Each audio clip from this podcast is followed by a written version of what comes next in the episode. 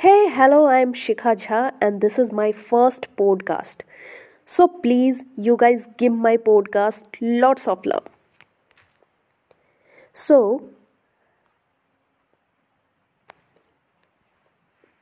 आज की जो मेरी कहानी है वो है गौरवी के सपने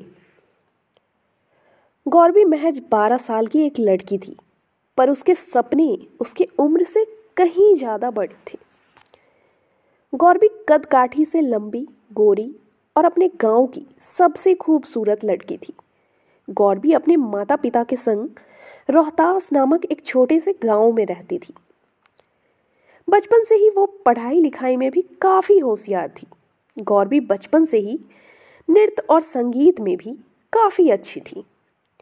आस पड़ोस के लोग जब भी कुछ जलसा करते तो गौरवी को वहाँ अपनी कला ज़रूर दिखाने के लिए बुलाते।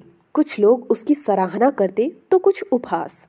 कुछ लोग सलाह देते कि उसे शहर जाके टीवी में काम करना चाहिए।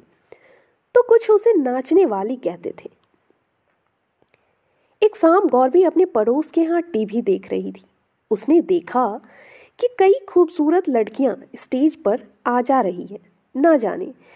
तब से वह वसीभूत सी हो गई और सबसे पूछने लगी, ये कैसा कार्यक्रम है? तब वहाँ खड़े उसी घर के एक व्यक्ति ने उसे बताया कि यह सब लड़कियाँ मॉडल्स हैं। इन्हें उन, इनकी खूबसूरती और इनके अक्लमंद होने की वजह से इनको चुना गया है। गौरवी मुस्कुराई और बुदबुदाई, क्या मैं भी मॉडल बन सकती हूँ? मैं भी तो खूबसूरत हूँ, अक्लमंद हूँ। उस व्यक्ति ने जवाब दिया हाँ बिल्कुल, पर तुम्हें उसके लिए शहर जाना होगा। लेकिन तुम अभी बहुत छोटी हो। कुछ साल सब्र करो। गाँव वाले जो अनपढ़ थे, वह इसके इस सपने को ओछी नज़रों से देखते थे, उसे गलत बताते थे। पर गौरवी ने मानो अपने इस सपने को सजा लिया था। उसने मन ही मन ये बात ठान ली थी कि उसे कुछ अलग करना है। गौरवी अब अठारह वर्ष की होने जा रही थी।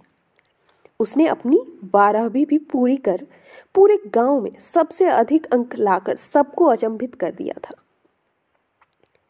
गौरवी के माता पिता को गर्व के साथ साथ गुस्सा भी था, क्योंकि उनकी बेटी आईएएस नहीं, बल्कि मॉडल बनना चाहती थी, जो कि गाँव वालों की नज़रों में ये गलत था।